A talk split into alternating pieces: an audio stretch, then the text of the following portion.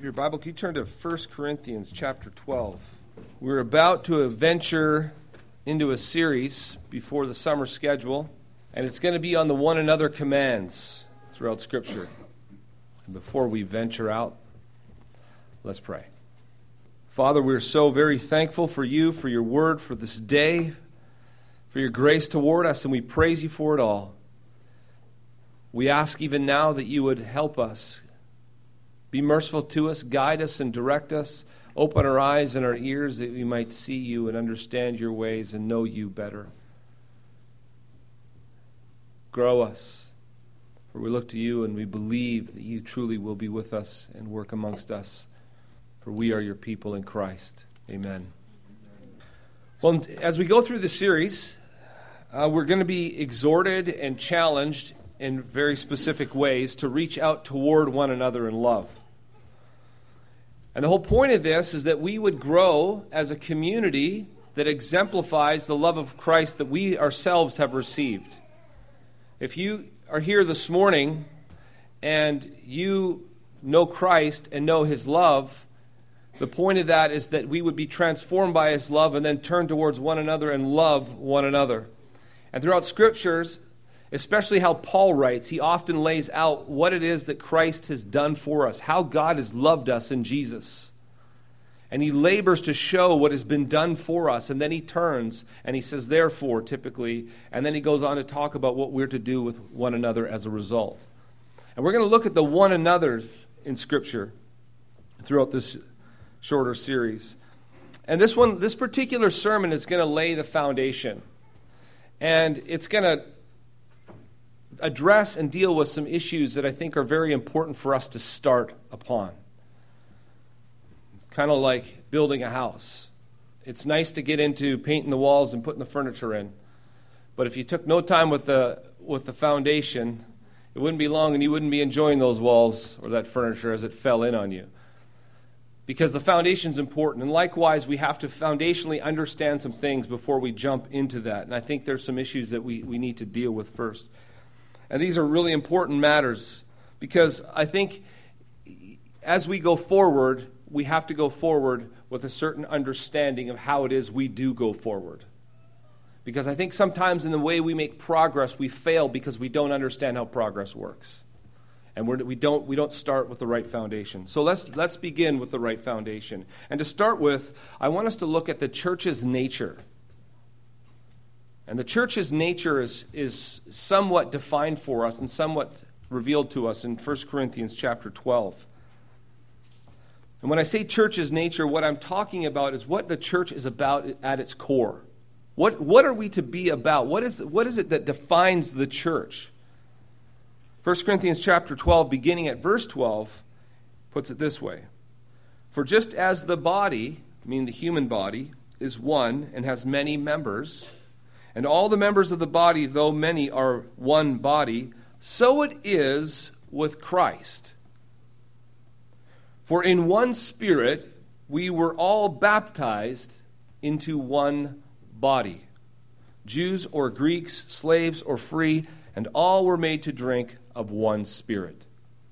For the body does not consist of one members, but of many. And then if you jump down to verse 27, he says, now you are the body of Christ and individually members of it. And this whole section is arguing for both diversity and unity. The, and, but it's all based on one fact the truth of this that you are the body of Christ. And this particular truth about the church, who, what's the nature of the church? The church is, is this the church is a body of Christ, or is the body of Christ. You see, see this presented in Ephesians, Colossians, and Romans where they all refer to the church as the body of Christ. Now, it's important to understand something about this.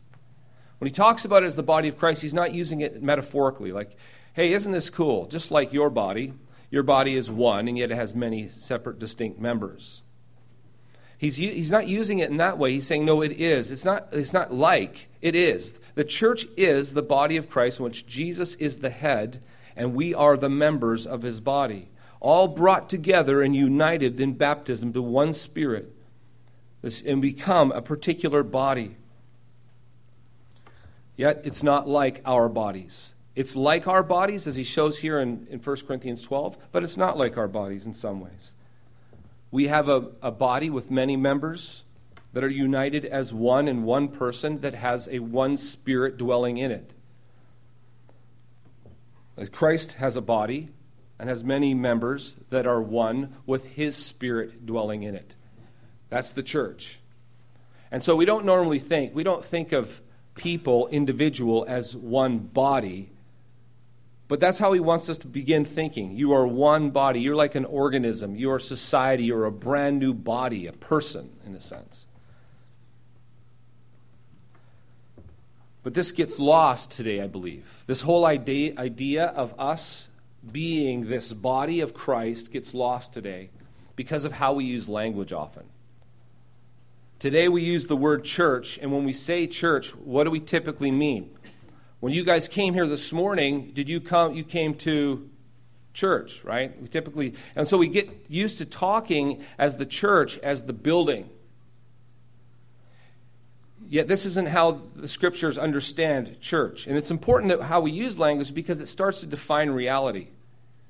But we've come to to define the building as the church and the people, we'll know if we're pressed, we talk about them as the, the church. We'll talk about it as the body of Christ. But we need to understand fundamentally that this is the church, the body of, uh, of people gathered.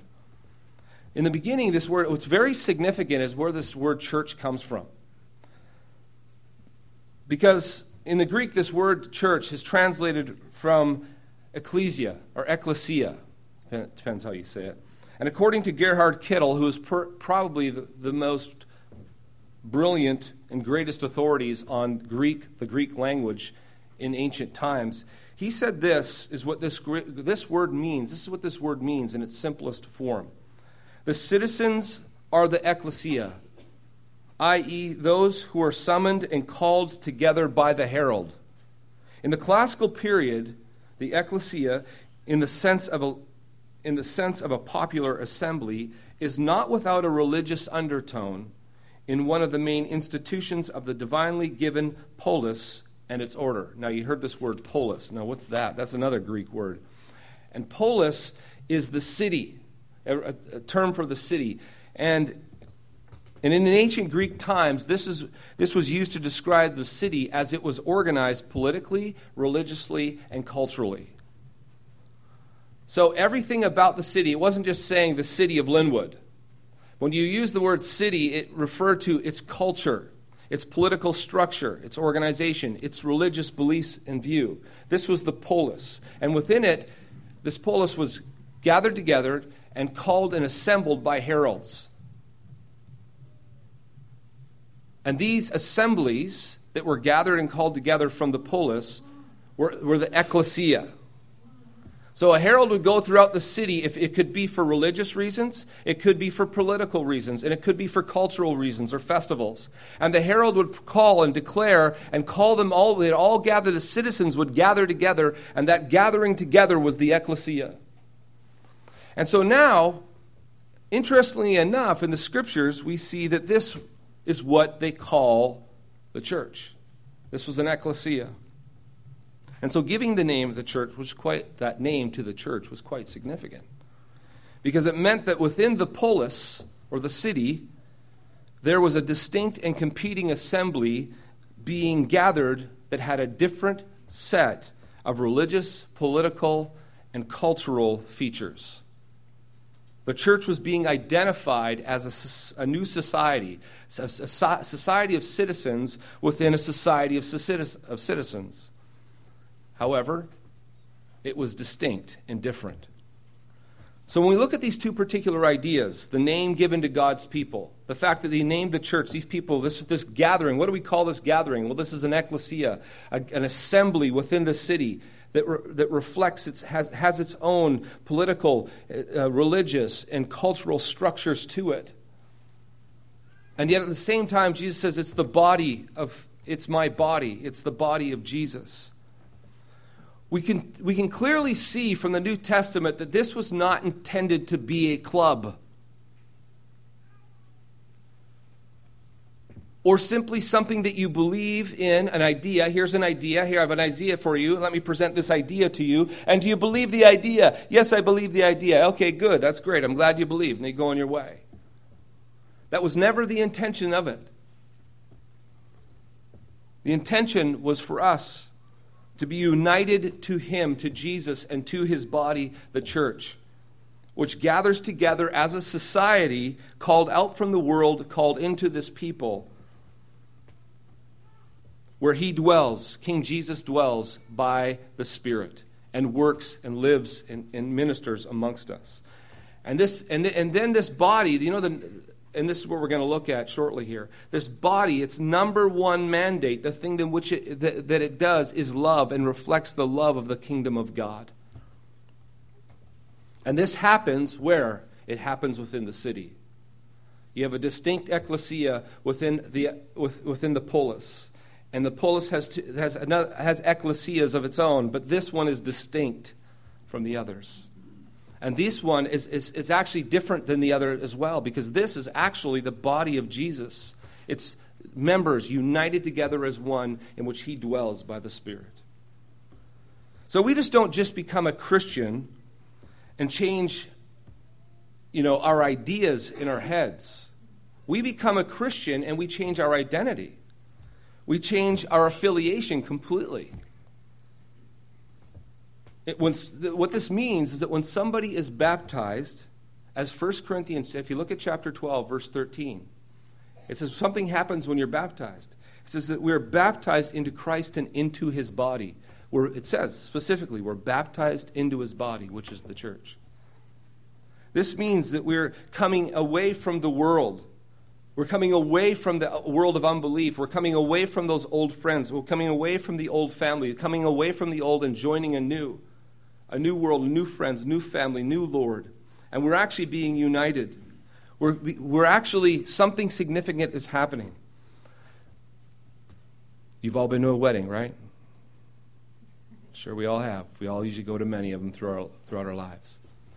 And you realize that at a wedding, we all know something significant is happening, right? There is actually a transformation about to be, uh, take place. Something new is being created. Before the covenant union, these two people walk up in front of everyone else. And they're two individuals with two different names, two different houses, two different bank accounts, and two separate lives. But something's about to change. Because after this covenant union, we now have, and they consummate their vows, we now have something different. We have now one person, right? With a new name. The wife loses the name and takes on the name of her husband. So we have one new name, one new person, one house, hopefully, that they share together, one bank account, usually, and united as one body. And we all understand that when this ceremony takes place, this covenant union takes place, that something new has been created. We have a new union. The same happens in baptism. This isn't just some ceremony that's like identification, say, hey, yeah, um, I want to be a volunteer. A person is coming out from the world and coming in to Christ, being baptized into a body and then being united. A new thing has been created. You're, you're, made, you're united to one another. So your connection in Christ to one another, it isn't just that you guys have said, yeah, you know, I, I believe the same thing, you believe the same thing. Why don't we join make a club? It's called, uh, we'll call it the Christian Club. That, that's not it at all. When you read in Scripture, we really have to understand that it's a high level of commitment. You become a new body. Something new has been created. And, it's the ba- and this is the basis upon which all of these one another commands are based. When he says love one another, this, this isn't an option.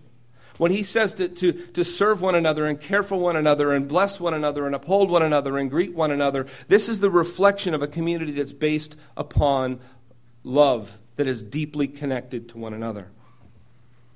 And this is where I want us to help us to understand that the church's nature is that we are highly committed to one another and necessary for one another. My life is dependent on you. Your life is dependent on me and everybody else around us who's in the church.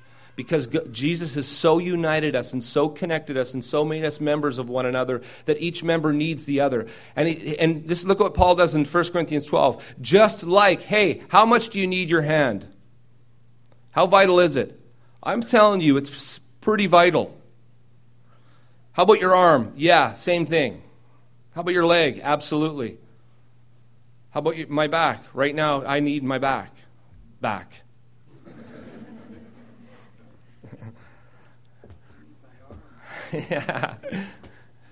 Our bodies communicate to one another, and I'm feeling pain, and it spreads to the rest of my body, and everyone comes in to help it and to serve it because it's connect vitally connected to one another. We could say, yeah, that's just theory. It's ideas about you being vitally connected. No, we're absolutely and we're vitally connected to one another, so we need one another. And what do we need one another to do? And this is where we shift into the church's mandate. The church's mandate. And when I use this word mandate, I want to distinguish it from mission. I think it's clear from Matthew 28 that the church's mission is to make disciples, to disciple the nations, to reach out to the world, for them to come in, be baptized into Christ and to his church, and to, to grow up into, into this body that we're t- referring to. However, when it comes to the church's mandate, I'm referring to the number one thing that we are to do toward one another. What are we mandated to do toward one another? And you can summarize it in one word dissatisfaction. Love. Love. Love is the central thing. We are called fundamentally and centrally within the body to love one another. This is it. For example, 1 John 3:11 says, "For this is the message that you heard from the beginning, that we should love one another. Romans 13:8 puts it this way: "Owe no one anything except to love each other. For the one who loves another has fulfilled the law." Then there's 1 Peter 4:8. Above all, he says, keep loving one another earnestly.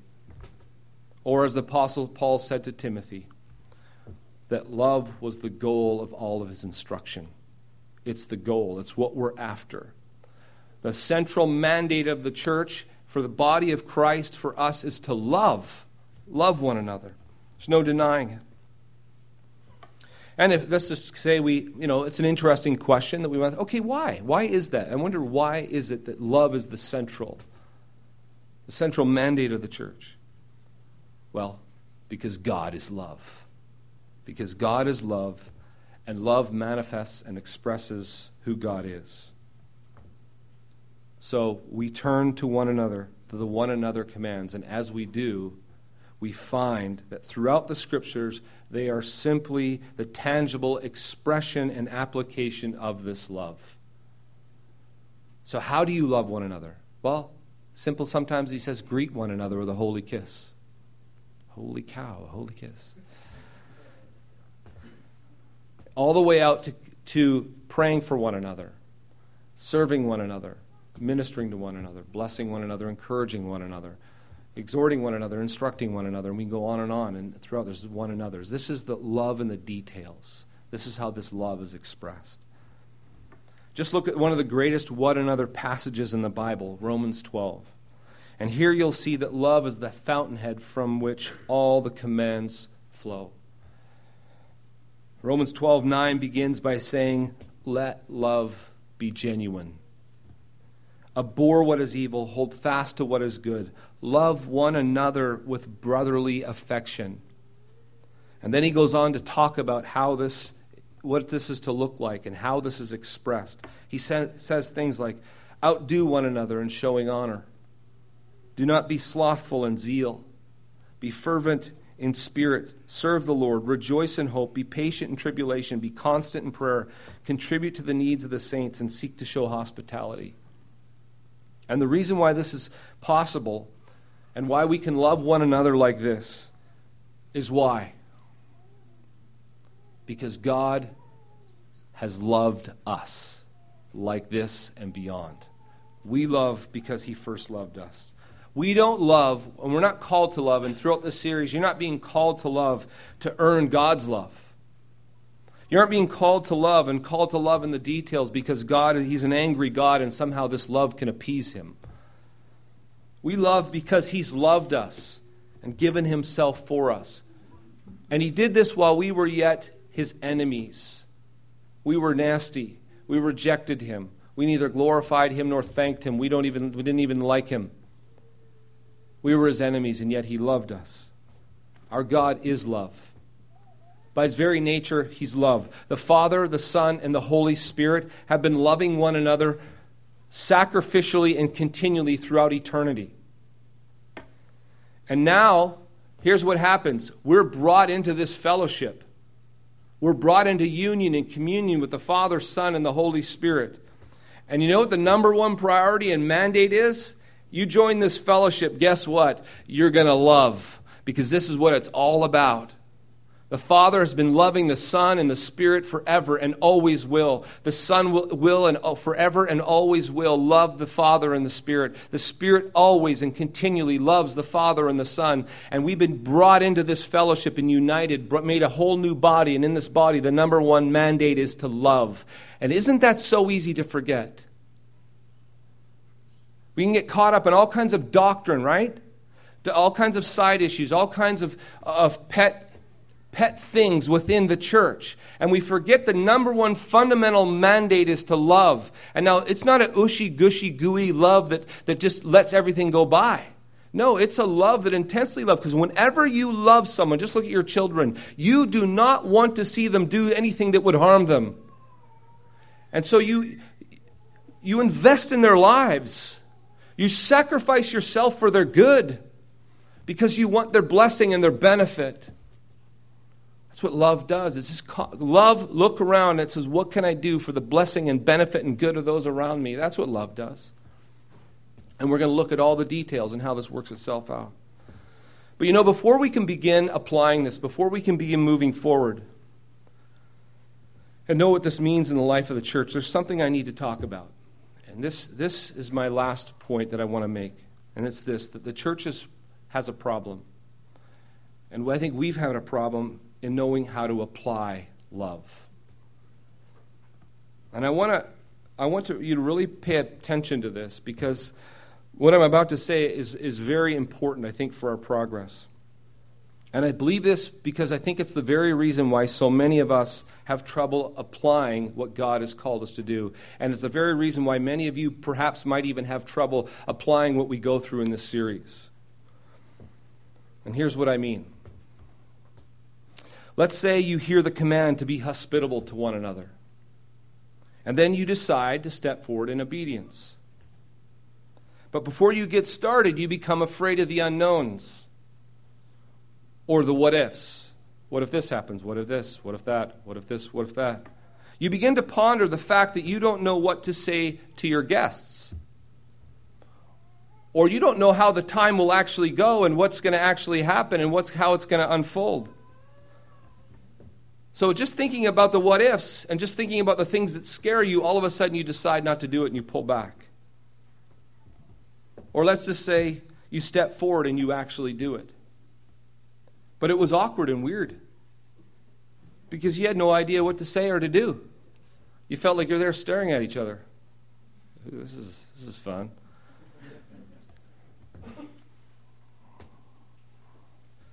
Or perhaps you thought that the people were judging you, or judging your place, or judging your situation, or judging what you do or don't have. And as a result, what do you determine? You determine that you're never going to do that again because that was dumb. You conclude that that isn't for you. You know, I just don't have the gift for that. Other people's are gifted. Me, no gifto. You know, or, or perhaps God, God, you can't expect me to do that because look at my circumstances. Look at the situation I am, I'm in. You know what? Every, every single one of these excuses is doing nothing but pointing out a bigger problem. And that is that we don't understand how God has called us to grow and mature. We don't understand how it works. Because what should really happen is that once we strike out to do something new, we should, and let me and hear this, I want you to hear this. We should expect, expect to run into difficulties, to run into all kinds of stuff that we don't know, all kinds of stuff we can't do, all kinds of obstacles, all kinds of things that like trouble us and confuse us. And we should begin to start to see this as a good thing. Because when we know where we need to grow, then we can seek the help, the wisdom, and the guidance from God and others to move forward. We need to expect it to be this way. Don't expect it to be easy. Don't expect it to be obstacle free. Don't expect to hear a command of the Lord and move forward and think, this is going to be great because God commanded me. And as you go, everything's just going to be peaches and cream and nice and smooth. It's not going to happen. And why is that? Because God has designed it so that you and I can't make progress on our own. Let's go back to what the church's nature is, the way it's designed.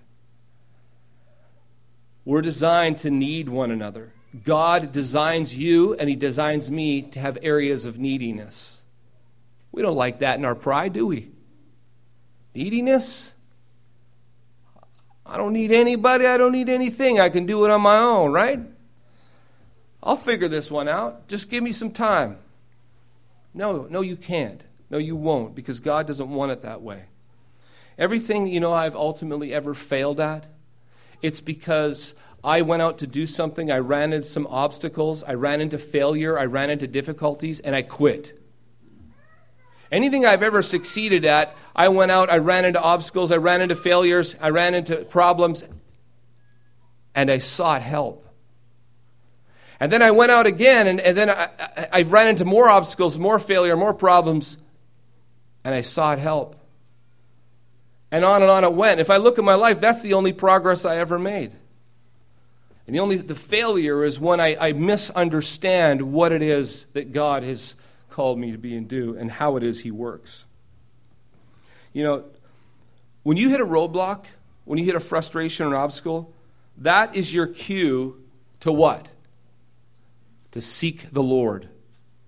It's your cue to go to the Lord and say, Lord, please help me, please guide me, please, please direct me. I don't know what I'm doing. You know that I'm an imbecile.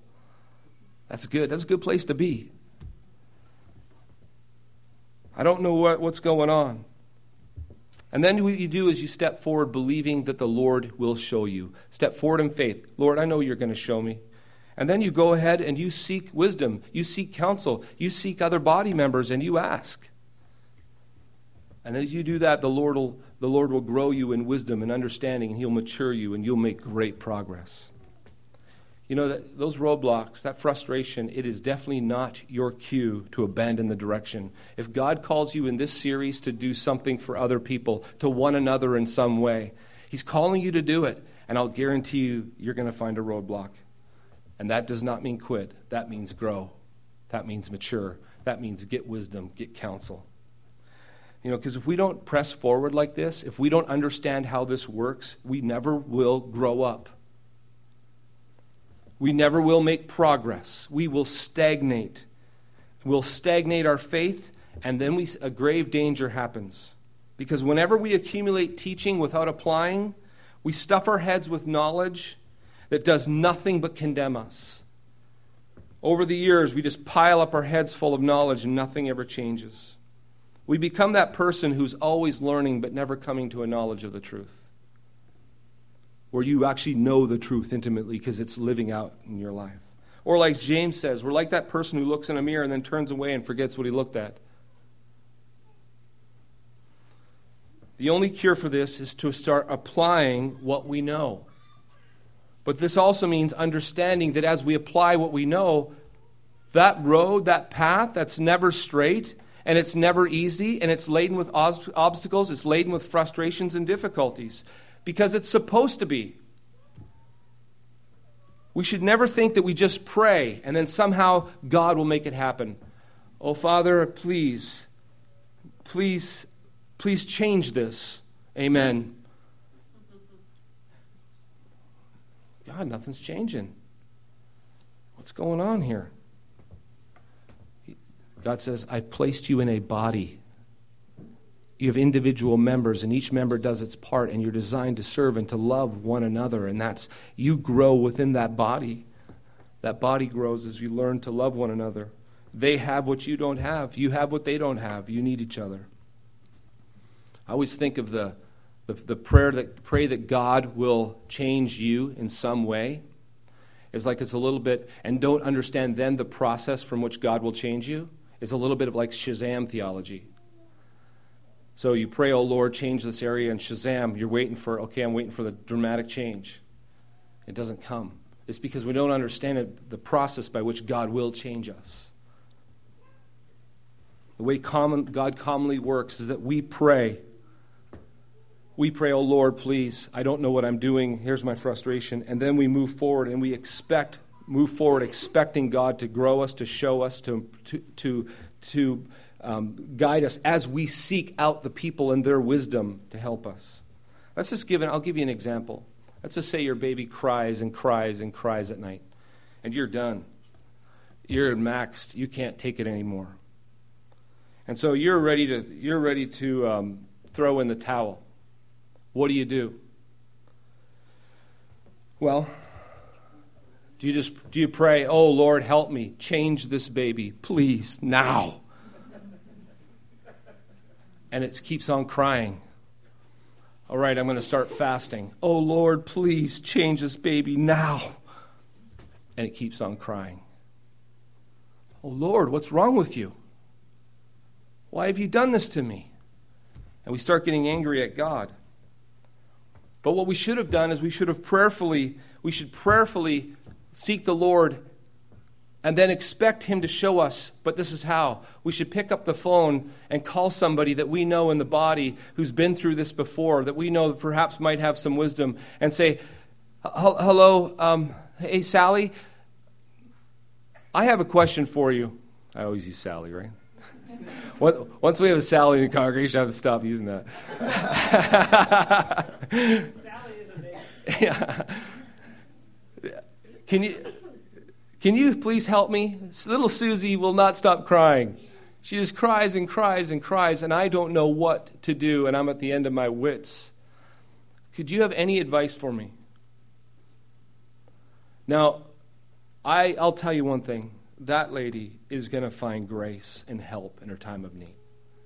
She humbly went and went through the process by what she needs to go through in order to receive the wisdom and the knowledge and the understanding.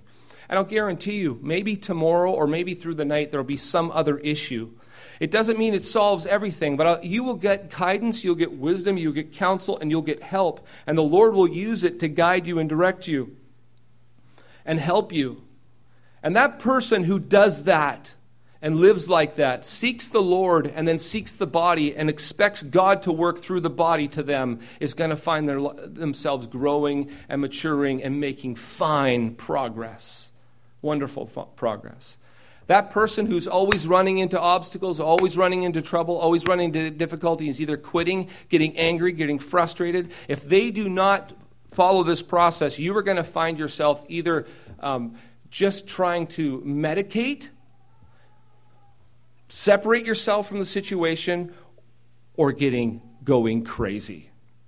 Being so frustrated and angry that you end up doing things you shouldn't do. And then you find yourself, all you find yourself doing is, and uh, in addition to that, getting very angry with God because He's not answering your prayers. And you find yourself incredibly frustrated and not moving forward. In fact, it feels like you're going backwards. This, I tell you, is important, centrally important. In this particular message, if, in this series, if, if we're going to see progress, we have to understand how progress works.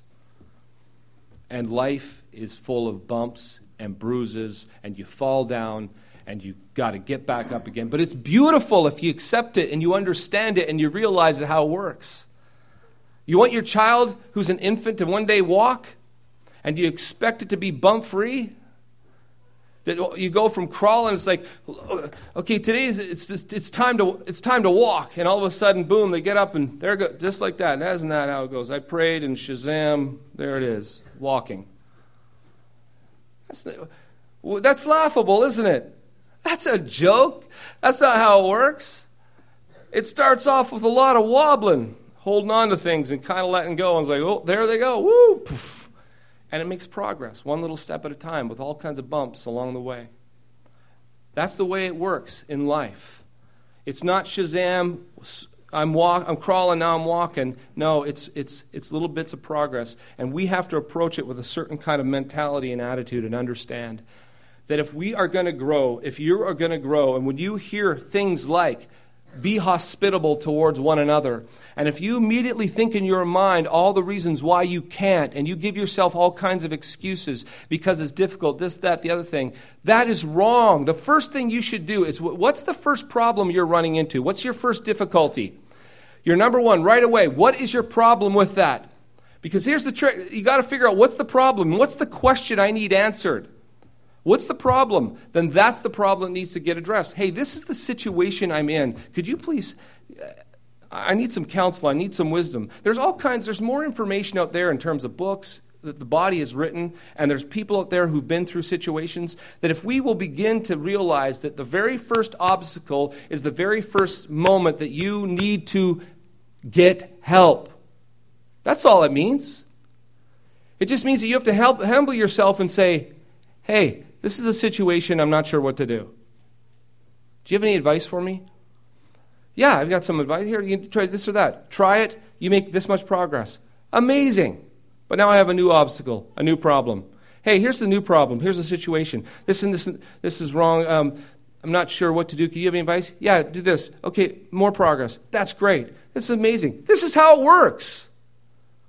And every single situation that you're going to hear in terms of loving one another, I guarantee you there are challenges, there are difficulties, there are struggles, there are obstacles, there's hardships that are coming your way. What do you do? Please don't give up. Call Byron.